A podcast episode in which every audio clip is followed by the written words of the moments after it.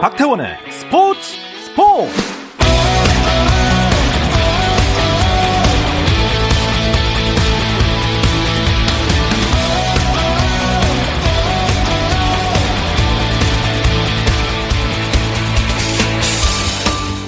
스포츠가 있는 저녁 어떠신가요? 아나운서 박태원입니다. 오늘 이슈들을 살펴보는 스포츠 타임라인으로 출발합니다.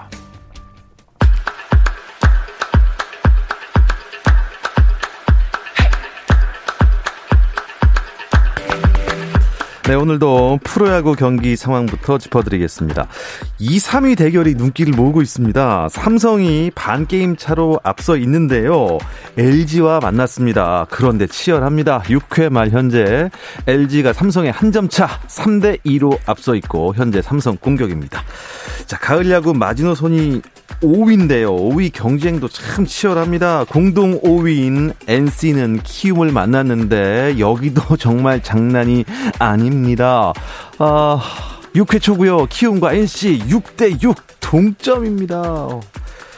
자, 공동 5위에 또 한 팀 있죠. SSG는 한화를 만났는데요. 6회 말입니다. 그런데 한화가 SSG에 6대 2로 앞서 있습니다. 자, 반 게임 차로 이 두 팀을 쫓고 있는 두산과 또 선두 KT가 만났습니다. 잠실인데요. 6회 말이고요. KT가 두산에 3대 2 한 점 차로 앞서 있습니다. 자, 그리고 끝으로 롯데 대 기아의 경기입니다. 롯데가 6회 말이고요. 기아에 6대 2로 현재 앞서 있습니다. 경기 중에 심판에게 거친 항의를 하면서 로진백을 던졌었죠. 삼성의 마이크 몽구메리가 제재금 300만 원, 또 20경기 출장 정지 징계를 받았습니다. 펜싱 남자 사브르 세계 랭킹 2위 오상욱이 2020 도쿄올림픽 단체전 금메달을 합작했던 국가대표 형님들을 연이어 꺾고 우승했습니다. 오상욱은 2021 전국 남녀 종목별 오픈 선수권 대회 겸 국가대표 선수 선발대회 남자 사브르 개인전 결승에서 김정환을 15대 10으로 이기고 우승을 차지했는데요.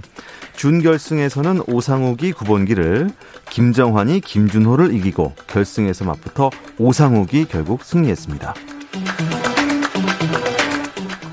여자 컬링 국가대표 팀 킴이 캐나다에서 열린 앨버타 컬링 시리즈 사빌 Shootout 결승에서 캐나다의 팀 워커를 6대 1로 꺾고 정상에 올랐는데요. 팀 킴은 2021-2022 시즌 처음 출전한 국제 대회에서 7전 전승으로 우승을 차지했습니다. 2022 베이징 동계올림픽을 개최하는 중국이 국제 빙상 대회를 줄줄이 취소하고 있습니다. 중국은 내년 1월 17일부터 22일까지 텐진에서 열릴 예정이었던 국제 빙상 경기연맹 4대륙 피겨 선수권 대회 개최를 포기했는데요. 국제 빙상연맹은 중국 측은 코로나19 확산 문제로 인해서 대회를 개최하기 어렵다고 통보했다고 밝혔습니다.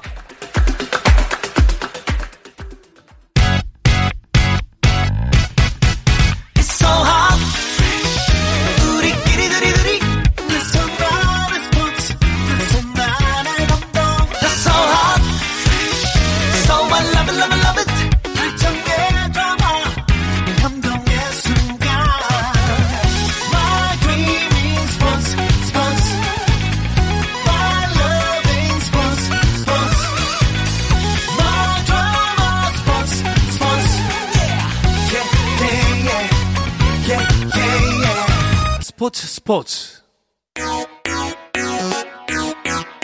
No problem. 화요일 저녁엔 이 두 분과 함께하고 있습니다. 정 PD와 김 기자, 정현호 KBS 스포츠 PD, 일간 스포츠의 김지한 기자 나오셨습니다. 안녕하세요. 안녕하십니까. 아, 굉장히 네. 어, 업되신 것 같아요. 아, 왜냐면요, 어, 화요일, 수요일이 조금 이 시간이 힘들더라고요, 저는요. 아하. 심리적으로. 아직까지 이 추석이 이렇게 멀었나? 다음 아~ 주가 추석인데도 불구하고 막 마음이 들떠 있어서 아~ 추석 때문에. 네. 그렇죠. 네네. 한 주가 너무 길어서. 아, 네. 그러시군요. 하지만 오늘 네. 즐겁게 메이저리그 이야기 주간 MLB부터 진행을 해 보겠습니다. 아, 류현진 선수 또 토론토 이게 조금 분위기가 달라졌어요. 맞습니다. 같은 팀인데 왜 이러죠? 그러니까 이제 류현진 선수는 최악 투를 했는데 질문에서 이제 나오신 것처럼 류현진 선수와 토론토입니다. 네. 류현진의 토론토도 아니고 왜냐하면 류현진이 힘들었던 거랑 다르게 가을 야구가 저번 주에는 토론토 좀 힘들어 보였는데 이번 주에는 정말 잘 나가고 있거든요. 아, 그러니까요. 정 반대로 네. 가고 있습니다. 음, 이거 류현진 선수가 2이닝 동안 7실점을 했대요. 네. 이거 진짜 못 던진 거 아닙니까? 그렇죠. 어, 지난 12일이었죠. 이 볼티모어와의 더블헤더 1차전에 선발 등판을 해서 정확하게는 2와 3분의 1이닝 동안 홈런 2개를 포함해서 네. 8피안타, 볼넷 1개, 탈삼진 4개, 7실점했습니다. 네. 예, 최악의 투구를 펼치면서 평균 자책점이 3.77에서 4.11로 치솟았습니다. 4점대까지. 예, 류현진 선수의 평균 자책점이 보통 2점대, 3점대였는데 이게 지금 4점대. 그것도 지금 시즌 막판을 향하고 있는데 이 4점대까지 치솟은 것은 참 보기 드문 일이고요. 네. 어, 그나마 이 경기에서 토론토가 7회에 조지 스프링어가 역전 투런을 치면서 네. 이 류현진 선수의 이 패전을 막았습니다. 음. 그러면서 토론토가 11대 10으로 역전승을 거두면서 와우. 예, 류현진이 패전을 면, 면했지만은 토론토의 에이스로서의 좀 명예는 계속해서 음. 지금 떨어지고 있는 네. 그런 상황입니다. 뭐 대단한 팀이긴 하네요. 7실점이라면 일단 실점을 내줬다는 거 아닙니까? 맞습니다. 근데 그거를 또 뒤집어서 이겼으니 그렇죠. 참 뭐 방망이가 좋은 건지 운이 좋은 건지는 잘 모르겠습니다. 사실 그 전까지 우리가 류현진 선수 소식 전할 때는 잘 던졌음에도 불구하고 아쉽게 뭐 그러니까. 뭐 패전을 떠한다 이런 네. 얘기를 했었는데 시즌 거의 내내 그랬잖아요. 네. 네. 뭐 요즘은 좀 정반대. 뭐 가끔씩은 도움 받을 때도 있어야죠. 네. 자 일단 예, 지난주에 나오셔서 분명히 그 말씀을 하셨어요. 이제 주, 류현진이 좀 4일 만에 등판하기 때문에, 음. 아, 이거 컨디션에 문제가 생길 수 있다라고 네. 했는데, 아니나 다를까. 누가 그 말했어요? 누가? 저는 안 네? 했습니다. 제가 그 말을 듣고 일부러 좀 무시하려고 그랬거든요. 아, 네. 니길 바라는 제가 마음으로. 이야기했습니다. 네. 그런데 이제 그 통계가 진짜 맞긴 맞는 것 같아요. 아. 5일 이상 휴식을 하고 등판한 경우에는 10경기에서 6승 3패에다가 평균 자책이 2.61인데 4일 휴식만 한 경우에는 12경기 4승 3패에다가 평균 자책이 5.64까지 아, 올라갑니다. 네. 데이터야구네. 그렇죠. 정확하죠. 류현진 선수도 이제 한국 나이로 35살의 베테랑이기도 하고 거기다가 이제 지난해에는 단축 시즌으로 많이 안 던졌잖아요.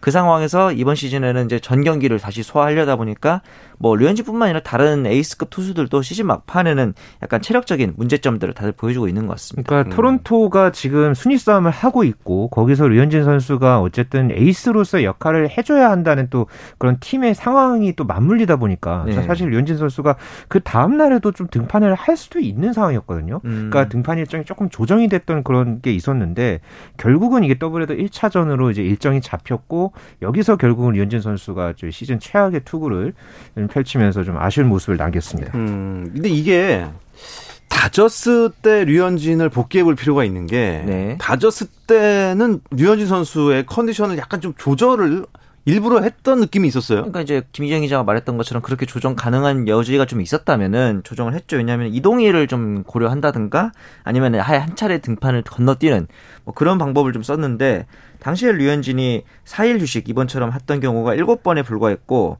14번을 5일 휴식 후에 등판했고요. 심지어 6일 이상 이제 거의 로테이션을 건너뛸 정도로 휴식을 취했던 경우가 8번. 그러니까 4일 휴식보다 오히려 더 많았던 거죠. 근데 이제 그건 있어요. 당시에는 류현진이 다저스에서는 3선발, 4선발 정도였다면은 지금은 토론토의 에이스잖아요. 아. 그렇다 보니까 아무래도 그렇게 좀 더 로테이션을 걸러주는 등의 배려가 쉽지 않은 그런 부분은 있죠. 에이스의 숙명이죠. 무게감이라는 게 네. 어쩔 수가 없군요. 네. 이거 뭐 어떻게 홍삼을 더 다려 먹어야 되는지. 어쨌든 뭐 토론토가 이게 네. 지금 거, 거의 벼랑 끝 전술이에요. 네. 근데 지금 와일드카드 될 것 같죠? 그러니까 지금 오늘도 이 지구 1위죠. 템파베이를 상대로 해서 8대 1로 승리를 거뒀습니다. 맞습니다. 그렇게 되면서 지금 최근 4연승을 거뒀고요. 10경기에서 9승 1패. 네. 조금 더 경기 수를 벌려 보면 17경기 15승 2패입니다. 와. 그러니까 지난달까지만 해도 이 아메리칸 리그에서 이 와일드카드 부문에서 4위에 머물렀는데 9월에 들어서 가지고 지금 12경기에서 11승 1패. 그러니까 음. 지금 14일 오늘 현재 81승 63패에 야. 승률 5할 6푼, 6푼 3리까지 올라오면서 지금 와일드카드 부문 현재 1위에 올라 있습니다. 음. 그러니까 이번 그 9월에만 지금 114점을 기록을 했고요. 네, 13일에 볼티모어전에서는 무려 한 경기에서 22점 뽑았습니다. 아, 갑자기 포텐이 이렇게 늦게 터진 이유가 뭐예요? 그러니까요. 그러니까 이게 지금 막판에 어쨌든 이제 선수들이 뭐 잠시 후에도 이제 설명을 드리겠지만은 뭐 블라디미르 게르르 주니어를 중심으로 한 네. 중심 타선이 폭발을 하면서 말 그대로 지금 경기당 평균 8점 이상 오늘도 안타 17개 치면서 8점 뽑았거든요. 네네. 아, 이런 공격력이 계속해서 지금 막판에 아주 불이 붙었습니다. 네. 아, 초중반부터 이렇게 잘했으면 그렇죠. 이렇게 걱정은 안 했죠. 그렇죠. 류현진 선수 예. 무게감이 조금 더 줄어들 수 있었을 텐데. 지구 1위 했을 텐데 지금 음. 이제 와일드카드 경쟁을 하고 있죠. 그렇죠. 네. 일단 메이저리그 와일드카드 제도에 대해서 조금 설명을 더 해주셔야겠는데요. 네, 일단은 그 내셔널리그, 아메리칸리그 각 지구별 1위 팀, 세 팀씩 해서 총 6팀이 이제 직행을 하고요. 이제 나머지 두 자리는 이 그 리그별로 승률 1위, 그치 1위 팀을 제외한 승률이 높은 두 개 팀이 와일드카드로 올라가서 이 두 팀이 와일드카드 결정전에서 맞붙습니다. 그래서 이 승리한 팀이 디비전 시리즈에 올라가서 이렇게 되면 지구별 한 팀에서 세 팀, 와일드카드 결정전에서 올라온 한 팀에서 네 팀이잖아요. 네. 아메리칸 리그 네 팀, 내셔널 리그 네 팀이 이제 디비전 시리즈부터 해서 이제 포스트 시즌을 시작하게 됩니다. 지난 저번 주까지는 이제 이 토론토가 와일드카드 레이스에서 3위였어요. 음. 쉽지 않을 것 같다 했는데 이번 주에 대반격하면서 지금 아메리칸 리그는 특이한 게 와일드카드 레이스 1, 2, 3위가 모두 같은 지구, 아메리칸 리그 동부 지구입니다. 그렇죠. 네. 그렇다 보니까 이제 한 디비전에서 세 팀이 최대의 가을 야구를 할 수 있는 그런 상황까지 나올 수 있죠. 음, 야, 그 될 것 같아요 지금 가을 야구 네, 현재 분위기로서 그렇죠. 예, 네. 좋습니다. 토론토 상황은 이렇고요. 음, 템파베이 네. 템파베이가 지금 가을 야구 가능하지 않습니까? 템파베이는 거의 100%에 가깝죠. 왜냐하면 이 토론토보다도 8경기를 앞서서 이 아메리칸 동부에서 1위를 하고 있는 팀이 바로 템파베이거든요. 그렇죠. 음. 그렇기 때문에 이제 최지만 선수의 가을 야구는 가능성이 매우 높고 그 외에는 이제 김하성의 샌디에이고 그다음에 김광현의 세인트루이스도 가능성은 아직 남아 있습니다. 왜냐면은 음. 내셔널 리그도 와일드카드 경쟁이 좀 굉장히 치열하거든요. 음. 그렇기 때문에 이 두 선수도 아직까지는 가을 야구의 가능성이 있습니다. 전체적으로 김지한 기자가 네. 아메리칸 리그, 내셔널 리그 다른 지구 상황은 어떨지 또 어떤 팀들이 가을 야구를 할지 좀 간략하게 설명 네. 부탁드릴게요. 네, 중부 지구에서는 시카고 화이트삭스의 이 독주가 시즌 초부터 해서 계속해서 지금 이어지고 있고요. 맞아요. 네, 그리고 아메리칸 리그 서부 지구에서는 휴스턴이 한 발 앞서는 상황에서 시애틀과 오클랜드가 호시탐탐 노리고 있고요. 네. 이 내셔널리그에서는 샌프란시스코가 이 서부 지구에서 가장 먼저 가을 야구를 오늘 확정을 지었습니다. 음. 아. 네, 그런 상황에서 지금 LA 다저스와 샌디에이고가 이제 와일드카드 부문에서 이제 1위, 2위를 다투고 있고요. 네. 내셔널리그 중부 지구에서는 밀워키가 선두에 있고 동부 지구에서는 애틀랜타가 선두에 있으면서 필라델피아와 뉴욕 매치가 이 선두와 4게임 반에서 5게임 반차 음. 2위, 3위 싸움을 현재 하고 있습니다. 어, 뭐 딱 들어도 뭐 강팀들이 어, 다 지금 포진해 있고 네. 재미난 가을 야구를 할 수 있을 것 같긴 하, 같기도 합니다. 근데 네. 아 우리나라 선수들 좀 많이 껴 있었으면 하는 바람도 있어요. 네. 어.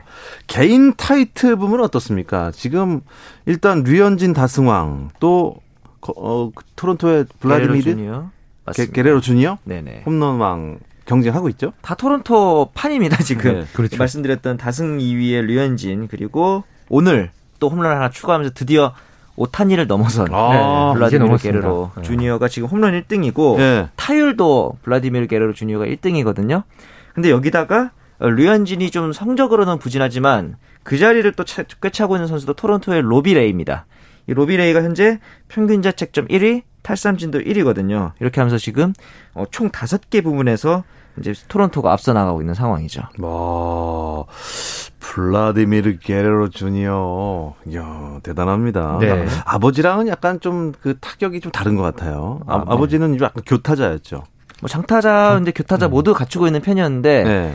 블라디미르 게레로 그 아버지의 특징이라고 하면은 쉽게 말해서 모든 공이는 다치는 아, 그런 그렇죠. 펜의 네. 스타, 이제 스타일이었는데 이번 블라디미르 게레로 주니어 같은 경우는 그보다 좀 더 침착하게 공을 골라내면서 홈런도 양산하는 아. 그런 스타일의 타자라고 보시면 그러니까 오늘 홈런을 치면서 또 아버지 기록을 넘어선 것도 상당히 의미가 있었죠. 아. 예, 온, 원래 이제 그 블라디미르 게레로가 몬트리올에서 2000 시즌에 44홈런을 쳤는데 네네. 오늘 이 블라디미르 게레로 주니어가 홈런을 치면서 45개 홈런을 쳤습니다. 그렇죠, 시즌이 그렇죠. 다 끝나기 전에 아버지의 기록을 한 시즌 음. 최다 홈런 기록을 넘어섰습니다. 아, 아버지도 44개를 쳤으면 아, 그럼요. 장타자요? 당시 참고로 그 박찬호 선수한테 그 홈런 많이 치기로 좀 유명했었죠. 아, 그렇죠. 천적이었죠. 아. 천적이라는 표현을 썼었죠. 박찬호 천적. 네.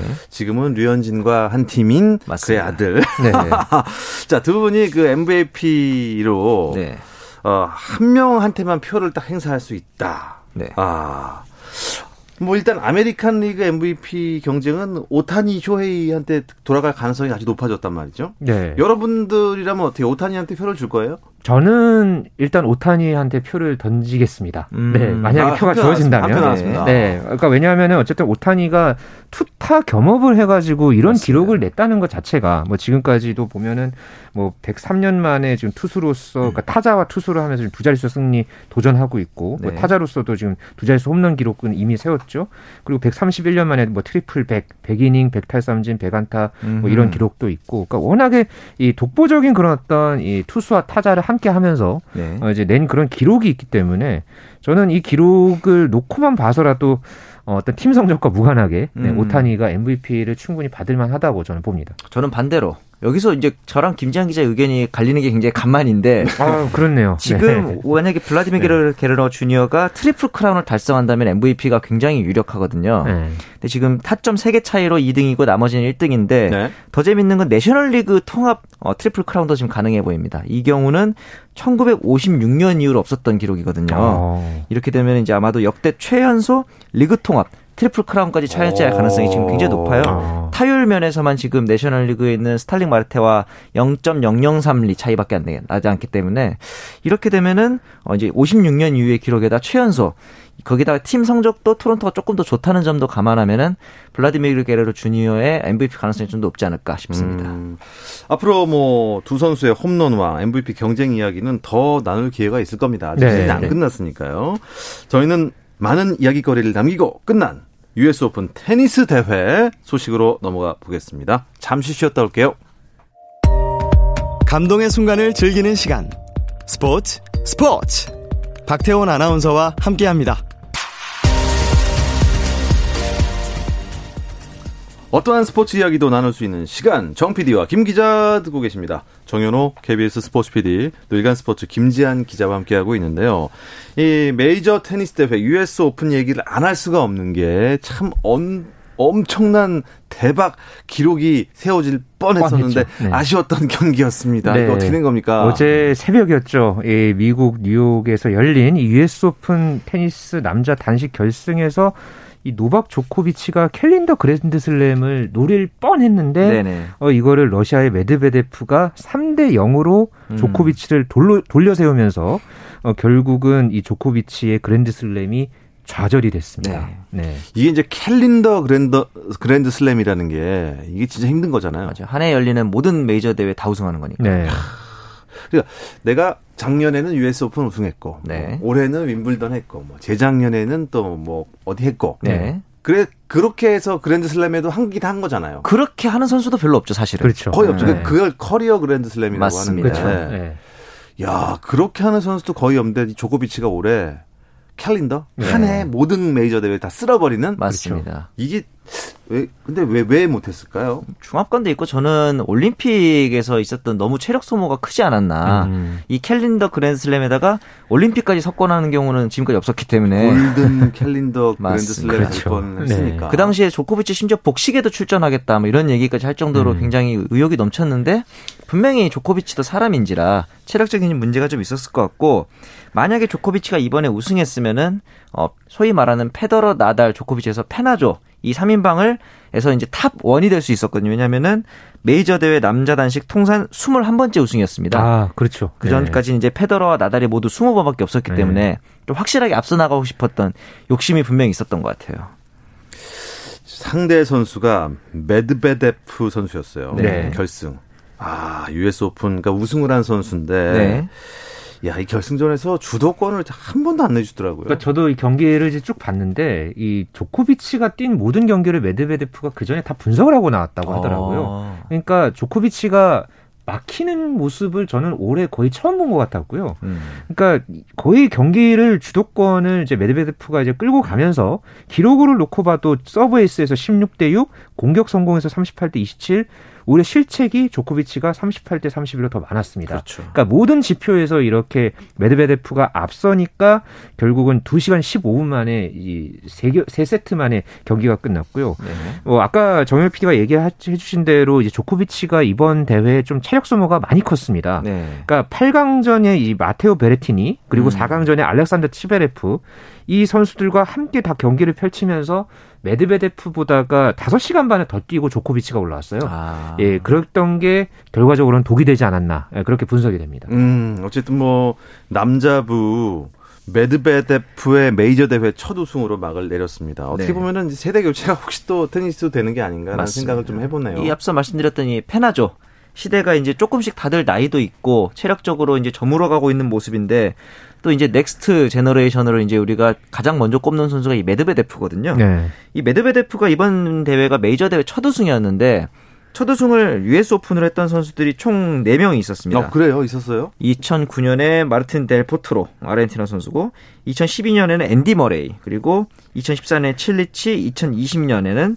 도미니크 팀 다들 지금 조금씩 떠오르고 있는 팀 같은 경우 는 특히 음, 그렇죠. 그렇고 네. 이제 생애 첫 메이저 우승을 했던 선수이기도 하고 여기다가 이 메드베데프의 가장 큰 특징이 굉장히 강한 서브와 스트로크 아무래도 공격적인 테니스를 하는 선수잖아요. 그렇다 보면은 팬들도 좀 더 열광하는 그런 모습이 있기 때문에 앞으로 이제 페나조 시대를 이어갈 어, 최선의 주자가 아닌가 그런 생각이 어, 듭니다. 이제 페나조가 질 수도 있겠군요. 네, 이미 한번 졌으니까. 그렇죠. 네, 근데 저는 어제 경기 끝나고 나서 이 조코비치하고 메드베데프 선수가 서로 이렇게 존중하는 그런 어떤 이 멘트가 굉장히 좀 이 눈길을 끌었었거든요. 음. 그러니까 조코비치가 끝나고 나서 좀 눈물을 흘렸습니다. 어. 전체 관중들이 기립박수를 이제 하는 그런 모습이 있었는데 지금 메이저 대회 타이틀을 딸 자격 있는 선수가 있다면 그건 바로 당신이다. 아, 이런 또 이 멘트를 했고 메드베데프가 거기에 대해서 어, 조코비치가 오늘 무엇에 도전하고 있는지 알고 있다. 팬들과 조코비치에게 오히려 사과의 말을 전한다. 어, 이런 이야기를 하면서 상당히 또 예의를 갖추는 모습. 그러니까 서로 승자도 아. 패자도 없는 경기가 끝나고 나서 이렇게 서로 이런 이 존중의 그런 어떤 이 모습이 저는 좀 굉장히 좀 인상적인 이런 부분들이 같습니다. 있어야 또 이제 스포츠 선수들끼리의 스토리도 생기고 그 맞아요. 스토리 또 네. 관중들이 열광을 하게 되죠. 그렇죠. 네. 젊은 친구가 신사답게 행동했네요. 네. 자 여자부로 넘어가 보겠습니다. 역시 차세대 주자로 불리는 선수가 우승을 했네요. 더 어립니다. 이제는 10대가 우승. 우승을 했습니까? 아, 네. 예. 예, 영국의 10대 선수인 엠마 라두카누 선수가 이제 우승을 했는데요. 이번에 메드베데프도 이제 굉장히 젊고 라두카누가 우승을 하면서 아마도 이제 이번 2021 US 오픈은 어, 세계 테니스계의 세대 교체의 신호탄 로 기록이 되지 않을까. 굉장히 의미심장한 대화가 될 것 같습니다. 네. 어, 그러니까 남녀 모두 차세대 유망주가 우승을 한 거잖아요. 네. 네. 이번 대회에서 라두카도 예선 치르고 본선 올라온 선수죠. 그러니까 이렇게 해서 메이저 대회에서 우승한 것 자체가 거의 처음 있는 일이죠. 그럴 것 같아요. 네. 예선 3경기, 본선 7경기, 10경기 그리고 이걸 전부 한 세트도 내주지 않았습니다. 음. 무실 세트 우승으로서 10대 선수가 무실 세트 우승이라고요? 네. 이게 지금 처음 있는 기록이고요. 사실 이 정도로 대단한 실력을 가지고 있는 선수가 굳이 예선을 안 치러도 되겠죠 원래 그렇죠. 같으면. 네.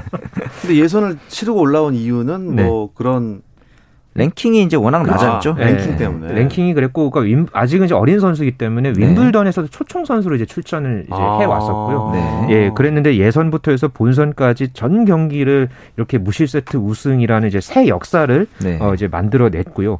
결승에서 또 사실 이 상대 선수였던 이 캐나다의 페르난데스도 10대 선수였거든요. 맞아요, 맞아요. 예, 이 선수와 결승에서도 정말 압도적인 그런 기량을 뽐내면서 어, 참 이 대단한 이 첫 인상을 이 메이저 어... 대회에서 예, 심어줬습니다. 그러니까 이제 10대끼리 결승을 한 거잖아요. 예. 이게 지금 99년 이후로 이제 처음인데 예. 그 당시 있었던 선수들의 이름을 보면은 이제 이 라두카누랑 아, 페르난데스가 어떻게 될지 알 수 있죠. 예. 당시가 마르티나 힌기스와 세레나 윌리엄스의 대결이었습니다. 아, 반가운 네 이름이네요. 맞습니다. 둘 다 그때 10대였나요? 17세 세레나 윌리엄스, 18세 마르티나 힌기스. 네. 쉽게 짐작되지 않는. 힌기스가 18세. 맞습니다. 아.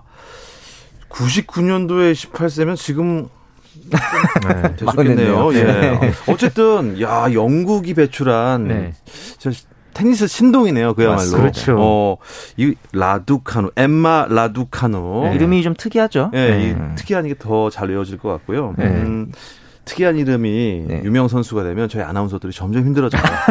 메드베데프를 몇 번 앞으로 더 얘기할 겁니까? 네. 걱정이 많습니다. 라두카누가 특이한 라두카누. 이름인 이유가 이 루마니아 아버지와 예. 그다음에 중국 어머니 사이에 이제 출신인 어머니 사이에서 태어났는데 네. 이 부모님들이 이제 영국으로 이주를 하면서 런던에 자라면서 영국인 국적을 예, 취득한 케이스거든요. 앞서 그 랭킹 얘기를 하셨는데 라두카노의 올해 초에 랭킹이 345위였습니다. 네. 345위가 무실 세트로 우승했다. 맞습니다. 네. 7월에 그나마 아. 윈블던에서 앞서 말씀한 것처럼 초청 선수로 네. 와서 179위까지 올라왔고 겨우 예선 출전 자격 얻어서 우승한 게 이번 US 오픈이 되겠죠. 그러니까 예전에 제가 아마 영국 여행 갔었을 때 호주 오픈을 그때 이제 할 때였는데요. 그때 네. 이제 TV 앞에서 정말 축구 못지않은 그런 인기를 이 영국이 자랑을 하더라고요. 그렇죠. 그래서 이 호주 오픈을 나중에 제가 한번 또 그 갔었을 때도 이 영국 유니언잭 그런 또 국기도 많이 이제 보였었고요. 네. 음. 그런데 영국 여자 선수가 그것도 메이저 대회 여자 단식에서 우승을 한게 음. 마지막이 그러니까 그 전에 마지막이 1977년 윈블던에서 버지니아 웨이드가 아. 우승을 하고 44년 만 일입니다. 그렇기 때문에 이 영국에서의 이 열광적인 분위기가 어느 정도인지 좀 짐작이 가고요. 뭐 끝나고 나서 이 엘리자베스 2세 영국 여왕이 음. 또 여기에 대해서 또 상당한 또 이제 또 축전을 또 보내서 또 화제가 함께 되기도 했습니다. 네. 어, 참 어떻게 보면은 영국에서는 그 영국이라는 테니스 어떻게 보면 종주국이라고 항상 그러지는 그렇죠. 축구도 네. 그렇고요. 맞습니다. 근데 지금 이렇다로 우승을 못 하고 있어서 목이 말라 있을 텐데 야 정말 영국으로서는 관계가 무량하고 또 네. 윈블던에서도 우승을 하지 말란 법이 없잖아요. 아, 내년에 가장 강력한 우승 후보 중 한 명이겠죠. 그렇죠. 그럼 어떻게 합니까? 일본의 그 나오미 오사카. 네네, 네. 오사카 나오미. 아, 오사카 나오미는 어떻게 좀 시대가 지는 건가요? 지는 건가요? 라두카노의 결승 상대였던 페르난데스한테 3회전에서 패배를 했는데 네. 이 경기 질 수는 있죠. 그런데 경기 끝나고 인터뷰가 다음 경기가 언제 될지 모르겠다. 휴식기를 갖고 싶다. 왜냐면은 아. 어, 뭔가 우는 것을 좋아하지 않는데도 자꾸 눈물이 난다. 이런 굉장히 좀 마음이 약, 약해진 듯한 아. 인터뷰를 보였거든요. 지난번에도 한번 그러지 않았어요? 그렇죠. 네. 6월에는 프랑스 오픈에서 기권을 하기도 네. 했었고 이런 것 보면 본인이 본인 입으로 분명히 정상적이지 않다. 이렇게 음. 얘기하는 거 보면 앞으로도 좀 걱정이 그러니까 됩니다. 이제 앞으로 좀 휴식기를 어떻게 잘 보내느냐에 따라서 오사카 나오미가 조금 더 치고 올라설지 이게 조금 예, 좀 결정이 될 것 같습니다. 맞습니다. 네. 어, US 오픈 네, 우리나라 권순우 선수 출전 안 했나요? 네, 권순우 선수 출전을 했는데 네. 단식 네. 1회전에서 이 미국의 세계 랭킹 24위 라일리 오펠카에게 0대 3으로 졌습니다. 네. 네, 그러면서 이제 1회전에서 탈락을 했고요. 네. 어, 이번 시즌에 이제 메이저 대회에서는 프랑스 오픈에서 32강 그리고 이제 윈블던에서 2회전 네, 진출을 했고 호주 네. 오픈과 US 오픈에서는 각각 1회전에서 탈락을 하고 올 시즌을 마쳤습니다. 음, 내년에 더 좋은 성적 기대해 보겠습니다. 권순우 선수 파이팅입니다. 네. 네, 이야기 끝으로 이번 주 정 PD와 김 기자는 여기서 마치도록 하겠습니다. 정현호 KBS 스포츠 PD 고맙습니다. 네. 일간 스포츠 김지한 기자 두 분 고맙습니다. 감사합니다. 감사합니다. 네, 내일도 저녁 8시 30분에 다시 찾아옵니다. 박태원의 스포츠 스포츠!